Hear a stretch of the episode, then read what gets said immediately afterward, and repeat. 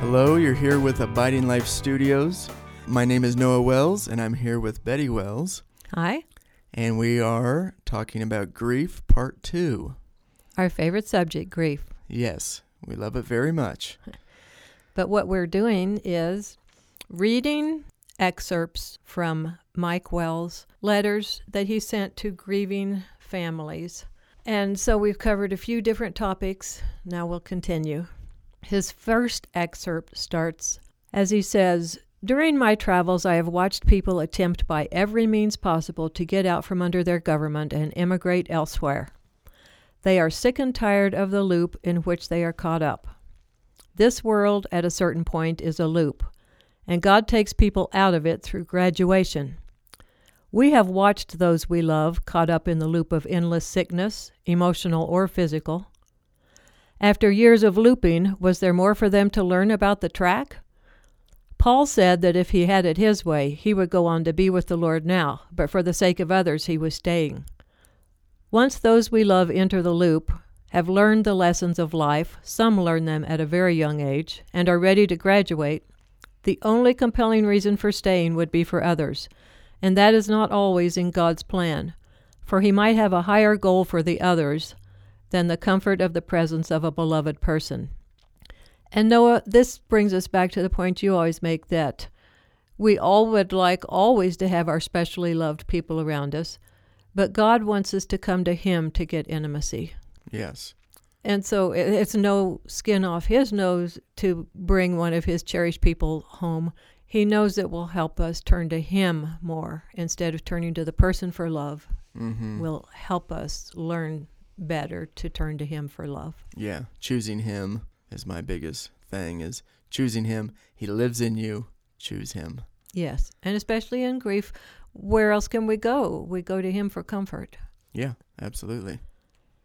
Okay, the next three excerpts were actually written by Mike to the family of one of his special friends. So I left his name in. I hope that's not distracting for everybody. Mike wrote, In my spirit, I knew that Geraldo would soon take the greatest journey that any man can take. We are unique creatures, half spirit and half flesh. Each person expresses Christ in a unique way. Some appear to be more unique than others. I suppose that is because of our own personal need and seeing Christ in another in a way that touches us in a truly deep way. Hmm. Amen. Yeah. amen Everyone will agree. Yeah. Another excerpt is Mike wrote, Once in the throes of sickness, I asked the Lord to heal me. He said, No, I will carry you, but I will not heal you. You must discover me as the one who carries you. Mike said he did not heal me, and I am so happy that he did not. I discovered an aspect of God I did not know existed. Geraldo and the Father spoke more loudly in Geraldo's passing than they ever would have in Geraldo's healing. We do not need one more testimony about how God heals. What we need is a testimony of how God carries us, our loved ones, and the people of God in our and their exiting. Geraldo was a great testimony to me in this. To the end, he was calm, peaceful, loving, and resting in his Savior. And Noah, Mike discovered the God of all comfort in sickness, as we all do in suffering and loss. Yeah, I know I have. I mean, I have migraines. I'm allergic to so much, so many foods. I have arthritis in my knees.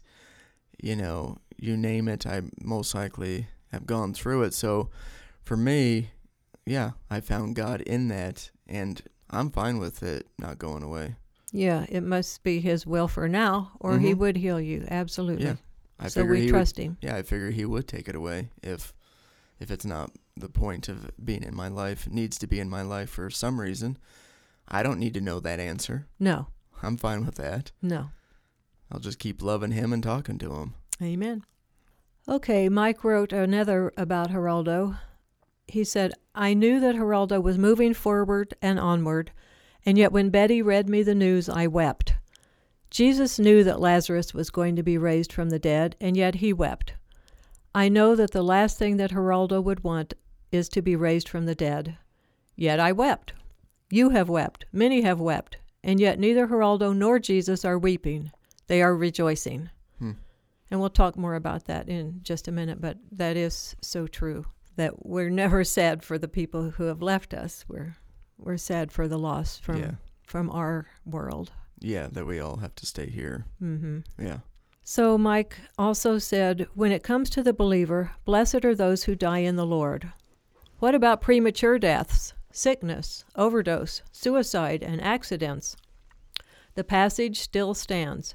There are no premature deaths, because our days are numbered, and this is absolute. Psalm 139:16. We are to die. It is the way of things. But our death of the body is entrance to more life. In John 11, Jesus said, I am the resurrection and the life.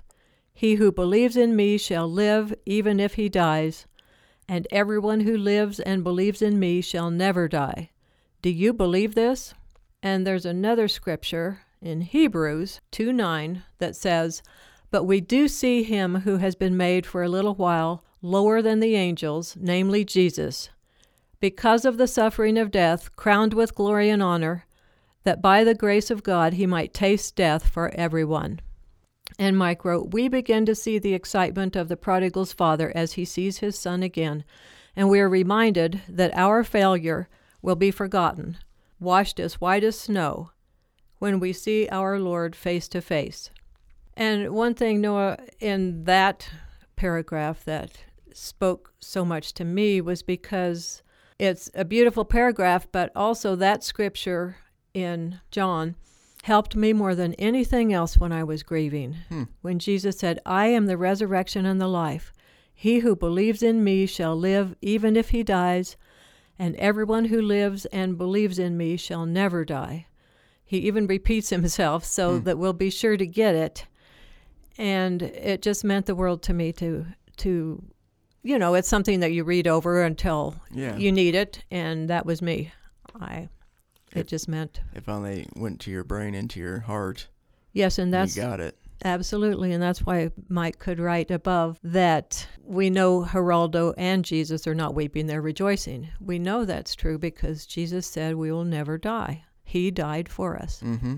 Yeah, you're just letting go of this earth suit. Yes. Well, actually, yes, absolutely. But Mike had me write a poem for him once about how his grandpa had taught him to quit worrying about when grandpa did die because he said it was just like the chickens in the barnyard and those eggs Mm-hmm. our life is just the shell and once you hatch out of the shell you don't keep trying to tape the shell together or anything it's it's refuse you're done with it Yeah. and we do we absolutely hatch out of this body to Yeah. true life to what's really ahead that will last forever it's all beautiful Yeah, I like that.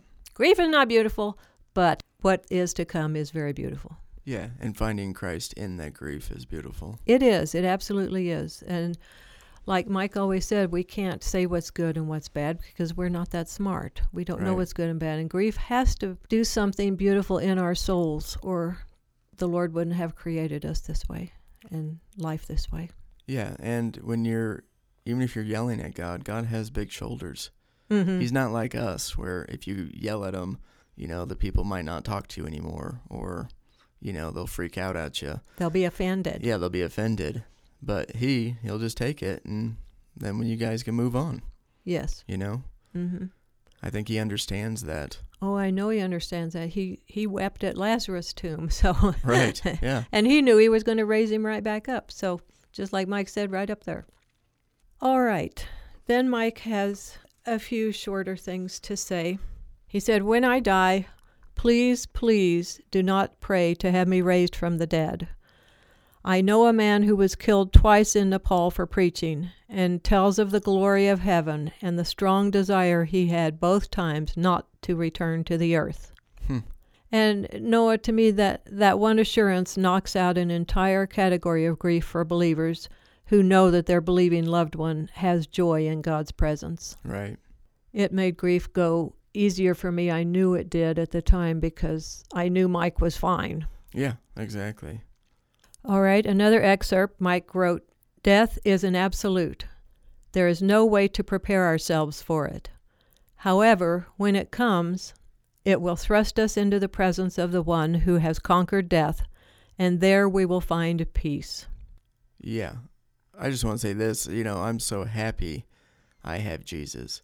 Because if not, I mean, if a loved one died, like Mike Wells dying, I would think I would never going to see him again. That's right. And that, to me, sounds like torture. Yes, and I think that is the crushing grief that we see. We're to grieve, but not as the world grieves, because we know what's ahead for us. Yeah. we have you'll faith. know you'll see him again. Mm-hmm. Great. All right, another excerpt. Mike wrote To deny love, to deny laying down our lives, to deny grieving, to deny sorrow, or to deny anger is to deny our being made in the image of God. We must suffer loss. We must grieve. He witnesses and suffers seeing the death of those he loves, and so must we. We are made in his image, and therefore we must love. Love builds a cross, and the one we love will hang us on it. It is the way of things, the way of life. It is predetermined. On this cross, something in us will die, will be buried, and we will then find his resurrection power. For only the life of Christ has overcome the thing death. Hmm. And then the last excerpt Mike wrote As surely as waves come to the shores, death and grief are coming to you and all of us. These waves of grief can push you closer to the one who made you in his image, and in him you can find everything you have looked for and sometimes thought you had found in other places. And Noah, this takes us right back to the place of dependence on God where all of us need to live. Mm-hmm. All suffering, including grief over loss, is beneficial as it leads us to the place of deeper dependence on God. And Mike was making that the point that the waves of grief can push you closer to the one who made you in his image, or at least closer to the realization of how close he really is. Oh, okay. That's Yes. what you're saying. Yes, because we need the constant revelation that He's in us, that He's with us, He loves us, He's always with us. He'll never leave us nor forsake us. So it's it's it's not that we're necessarily getting closer to Him, but we are definitely growing in the revelation and realization of how close He is to us, and just becoming more and more dependent on Him. I have said before that we all think, well, we're raised to think that growing up is growing away from your parents and becoming independent. When the truth of it is, true maturity comes when you've realized how very dependent you are on our Heavenly Father. Mm. Mm-hmm. We are never created to live independently from Him and do things our way. Yeah. I know it, it's so nice to, no matter where you go, he's there Yes. and ready to, for you to start talking to him. Yes. That's what I like about it. yeah. I can go anywhere. I can be driving to work or, you know, in church, anything, any, anywhere you're at. You can be in an airplane talking to him. It's real fun. Yes, and we definitely want to be the ones that he does not say to depart from me, I never knew you, because you, I never had time to talk to you, Lord. Yeah, exactly. He I, he absolutely knows us, but he wants us to get to know him and to share our hearts with him.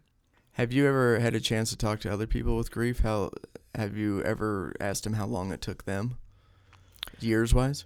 No, to me that would not be an important question, but I think probably this is a pretty good guideline basically. Mm-hmm. Uh it it's just a drag to get through, so you just Yeah. do it. and it probably helps you don't remember a lot that goes on because Right.